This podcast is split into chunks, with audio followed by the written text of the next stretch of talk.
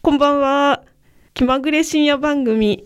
本日5月17日は気まぐれドラマレビュアーズの時間です。お相手は FM 大白スタッフの宮崎卑美子と里見千穂です。よろしくお願いしよろくお願まいす。します。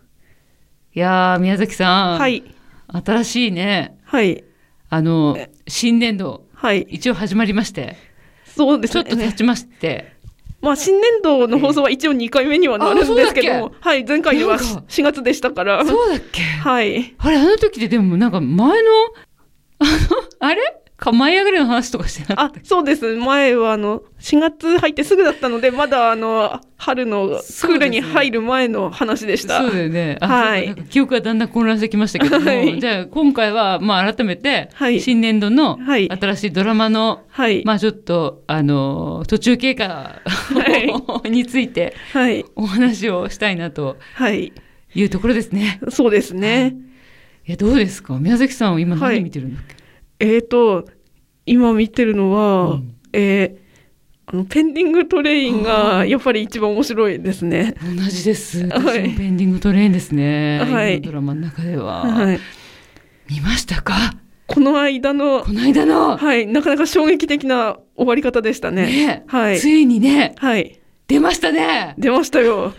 言っていいですかね、これ。あ、はい、あ、ちょっと何が出た本題に、はい、入る前に、ちょっと、はいあの、何の話かっていうと、そうですねはい、ペンディングトレインは、はあの、4月21日に始まった TBS のドラマで、宮城県では東北放送で放送されて ます。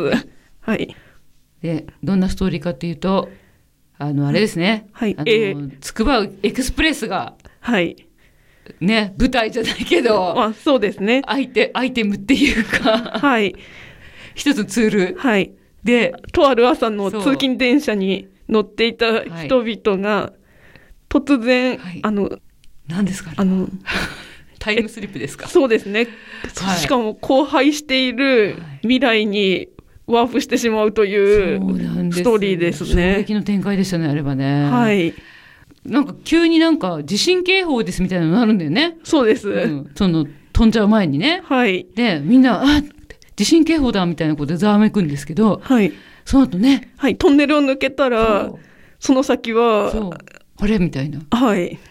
でみんながほら、ちょっとほら、なんか、何みんな頭伏せたりとかしするんだよね。はい。で、あ、で、あ、ちょっと落ち着いたみたいな感じで、はい。こうみんなムクムクと、はい。こう、周りをキョロキョロし始めると、あれみたいな。はい。ここの風景は一体何っていう感じになっちゃって。はい。で、周りがだって自然だらけで。そうです。あの、うんまさにジャングルみたいなところですね。ですよね。はいで、あれでも、ここら辺ってビル街じゃなかったっていうはい。ことからスタートするんです。はい。で、まあ、いろいろあって、はい。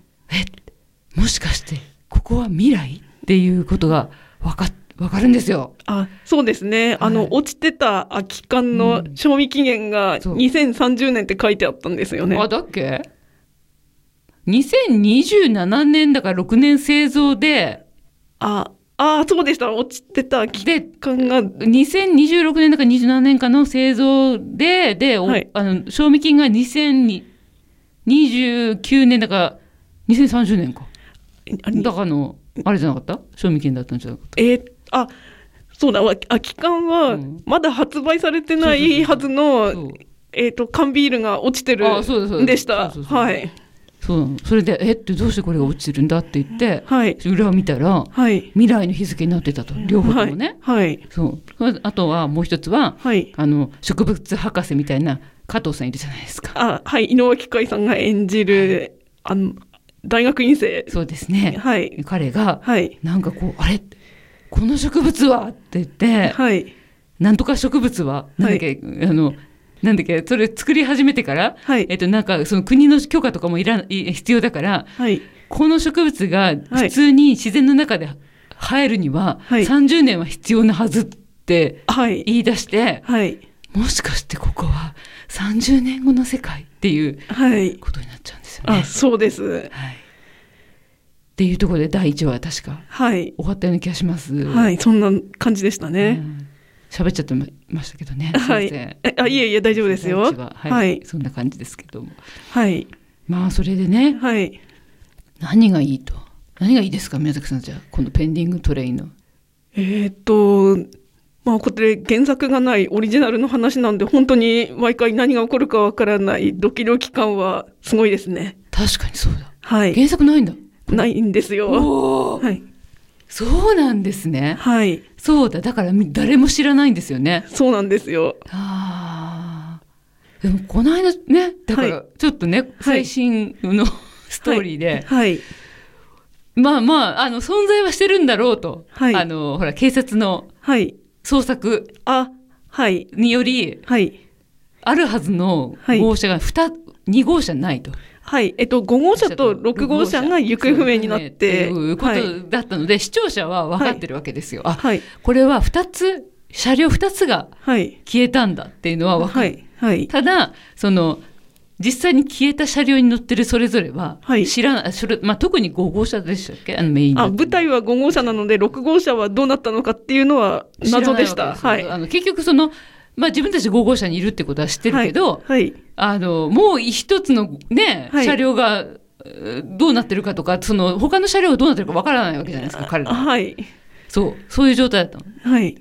で私たちは知ってたと、はいもう一つはい車両があるはずだってことは分かってた、はい。なかなか出なかったねはい。それがこの間あいうこここまで喋っていいんかなっていうくらい喋ってるけどあ、それは大丈夫ですいいよで。すか、はい。ねついに見つかりまして、はい。なんとしかもそっちは、あの、5号車とはちょっと様子が違うようでしたね。そうでしたね。で、はいあのーあれですね。うんまあ、これまで言っちゃっていいのかあれですけど。はい。 あのー一人の、いるじゃないですか。最初からずっと出続けている人物が一人いますね。名前が出続けている。名前というか、存在が出続けている人物がはい。いたじゃないですか。え、わかりませんえ、え誰ですかえ、言っていいんですかあこ、れ。いいですよ。あの、容疑者ですよ。わかりません容疑者の人、刃物で、あずーっと出てるじゃないですーかあ、はい。今までの回通して必ずあの人の存在というか、あーはい。名前はずっと出つ名前は、うん、出てたね名前も出てたよねだって容疑者だったから警察の捜索ではい。はい。まあそれはあれ公ではないかもしれないけどねああ内部のは話いみたいな感じはいで出,、出続けてた彼はいがいたでしょあ、いましたね。 6号車のはい。ねはい。びっくりしました私もう、ちょっとどうなるのか気になりますよね。すごいはい不信感です、私6号車に対してこのことじゃあれですけど、まあこれ私勝手な見解ですけどはい。皆さんそれぞれのいろいろな見方があると思うんですけど、はい私としてはちょっと不信感ですねでもそれがもしかして誤解なのうん容疑者だから、うーん。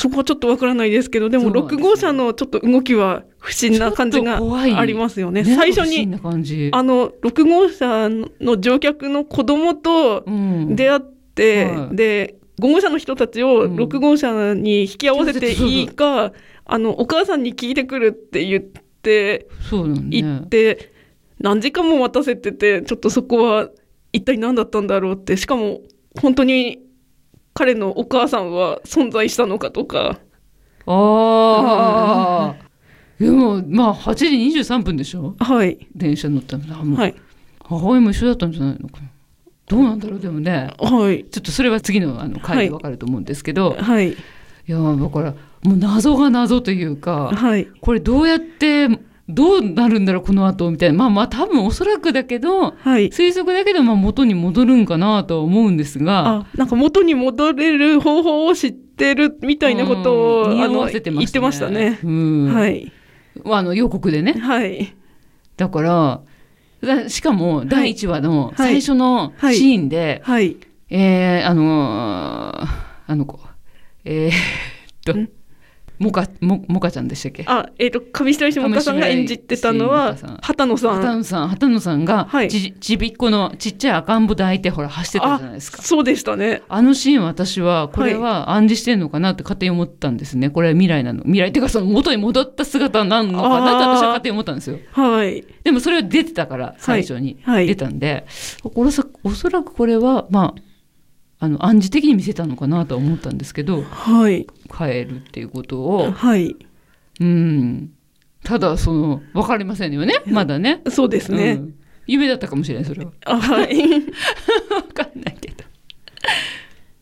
なのでいやどうです矢崎さんそそろそろあれですかねこう時間的にあれですかねえーそうですねあとそういえば全然話してなかったですけど、うんそもそも5号車うのん乗客たち、あそうねはい乗客の話してないじゃんはいメイン なのにあそうですよ ね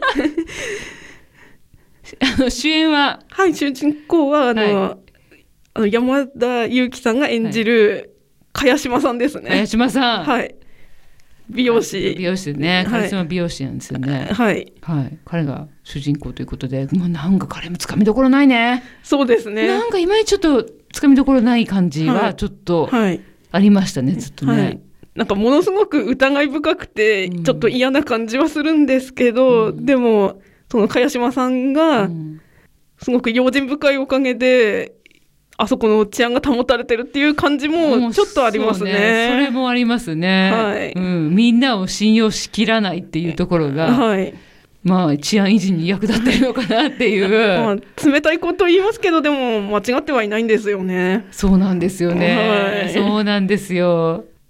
その、はいまあ一方で、はいハートウォーミングというか、はいみんなを信じるみたいなはい感じのはい役が、はい赤楚衛二君演じる、はい白浜さんです白ね。浜さん。えっ、と消防士です。そうなんです。はいまあでも彼の心の闇がね、この間ね、明るみになりましたけども、あそうですね。ねえ何かあるんだろうとは思ってたけどもね。はいまあでも彼はすごくこうみんなをこう、信信頼というか、はいっていう感じでしたね。全面出しでしたよね。信頼全面出し、あと何かあったら自分が背負うみたいな、そうですね。ね、感じでしたけどもはいね。、でなんか綺麗事ばっかり言ってる感じはするんですけどでも、集団に一人ああいう人は絶対必要ですよねそうですよね、はいそういう意味ではなんかうまいバランスの2人組っていうか、そうなんですよ存在ですよ ね。はい絶対一人は必要でああいう人が、はいでもう一方でやっぱり一人必要なんですよああいうう疑い深い人っていうか、はいねはいだからまあまあそういうふうにうまくしたんだろうなと作ったんだろうなと思いますけど、あのまあ、人格をねはい あの、うん、そうなんですだから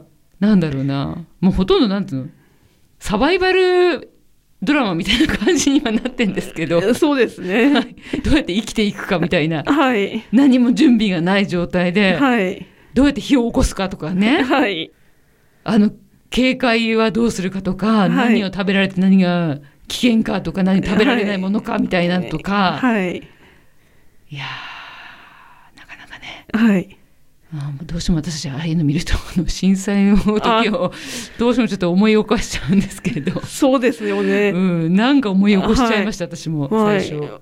まあ私も特には水のい場面とか、ああそう飲ですみよ水ねなかったじゃないですかそうでした最初の頃はい水道止まったからね止まりましたはいね大白さん水が出流れたようですけどあねそうみたいですそうねそうそう私たち私も松島ですけど、はい水道出なかったんで、はいうん思い起こしました、そうですあねりあれあれだけの水を、ね、かき集めてっていうねそうですね、うんあとその3.11の本当に地震が起きた瞬間の時間私は電車に乗車中だったのであーそうだそうそうそう、はいなんかお思い出してしまいますねでもあの別に思い出して具合が悪くなるとかっていうことではないんですけどどうしてもでもそこリンクしちゃうよねうんあのそうですね電車の中のね、は出い来事だから、はいそこは一緒ですもんね。そうですねえー、そうだよね、はいそうかそうかなるほどなるほど、はいあそういう意味で確かにね必ずあそこあの電車っていうのが一つのまあ大事なアイテムというか、はいこの話の中ではね、はいまあ、あの外せないところだもんね。はいはあまああのきちんとね、はいその時あのスタッフさんだどうでしたか あえっ、と「ペンディングトレイン」に出てくる車掌さんとは違いましてあのすごく親身に対応してくださいま したね。あれは、まあ、ね状況状況で全く違いますからそうですね。さすがにあのはい地震の後ね、はいどこかに吹っ飛ばされたわけではないないですからね。 あそうですねあ大丈夫だったんでしょあ脱線とかしたわけではあ、脱線はしませんでしなたい。よね。はい。そのその後、後はどうなったんはですい、かあの、無事に、あの、あ降りたのはしはしごかけて降りまして。あそうかそうかはしごかけかけて降りたのね、はいその時はあね。はい。だよね。だって電気もね、はい。停電でしたからね。そうだったんです確かに動よ。かすわけにいかないもんね、そのままね。はい。ああ、なるほど、なるほど。降りたんだなんかはい本当にはいない経験ですねそれってね考えてみたらそうですね線路を歩うん歩いくっていてう道路まで出ました、確かにそれすごい経験ですねそうなんですよちょっと今思うとすごいこと今思えばなをいししてたんだなってもうね思い今ます絶ね対ないよだってなんか何かあった時も電車止まり続けたっていうことあったじゃないですかなんか何かであどっかの すいませんちょっと中途半端な、何時間もその中に箱詰めみたいな感じのはいことがあったけど絶対降ろさなかったもんねその時も何だか知らないけどね。そうですよねねはしごでかけその時みたいにはしごをかけて乗客を降ろして線路伝いに歩歩かせるってことしなかったのねあの時。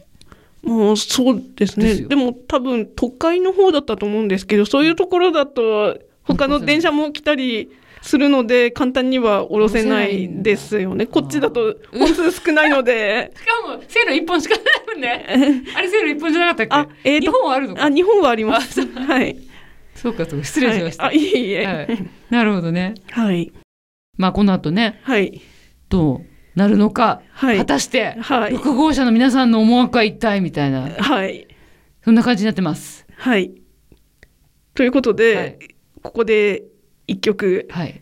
お届けしおます。聞きいただきたいと思います、はいえーとオフィシャルヒゲダンディズムのタトゥーお聴きくださいお聴きいただいた曲はペンディングトレインの主題歌オフィシャルヒゲダンディズムのタトゥーでしたあのまあでもこのこの曲を聴くと、はいほらちょっとねシーンがね最後の方のほら必ず最後にかぶせるじゃないですか。あそうですねね本当のなんていうのこうはいあのなんていうのあのタイミングあの予告が流れる前に流れ流れすんですよこれ。そうですよねそうなんですよ、はい予告っていうかその次の展開にはいつながる何かが発見する前に流れるんですよね、あい、つもねですねそうなんですよ、はいこれはわざとこういう風にしてるんだろうなと思ってはい見てるんです完全に終わった後じゃないじゃないですかはいそしてはい他に見てるドラマの話に行こうとも思うんですけど、はいそうですね、はい。なんか私一人でいろいろ見てるんですけど、そうなんですよは私いちょっとね、日曜の夜くらいはっていうのははい。 1話目だけ私見たんですよね、あ、はい。ははい。いまだそうなんでその2話以降はまだ見てない状況ではあるんですけどあの日曜の夜ぐらいはは、えーテレビ朝日のドラマで日曜日の夜10時から放送されてまして、その名の通りで、そうだはい。宮城県では東日本放送で放送されてます。はいまあ、こちらはあの20代の女性3人組が主人公のお話ですね。そうですね。はいうん、20代の女性3人組でした。多分20代だと思うんですけさあど。 20代ですよ。はいあの大体推定あのやってきたことのな推定をすると、はいうん、そうでみんなそれぞれ悩みを抱えているんですけれどもそこそこ頑張って生き抜いている3人なんですよね。そうですね。はいまあでもね、はい、いろいろやった方がいいよ。20代だからまだ全然いろいろできる。うん、やりたいことを見つけたら先にやった方がいいよ。なるほど。っていうはいね、 いうあのなんかこう人生の先輩として私見てます。 あそうなんですね。はい、はい。はい、えー、あのアイスがね。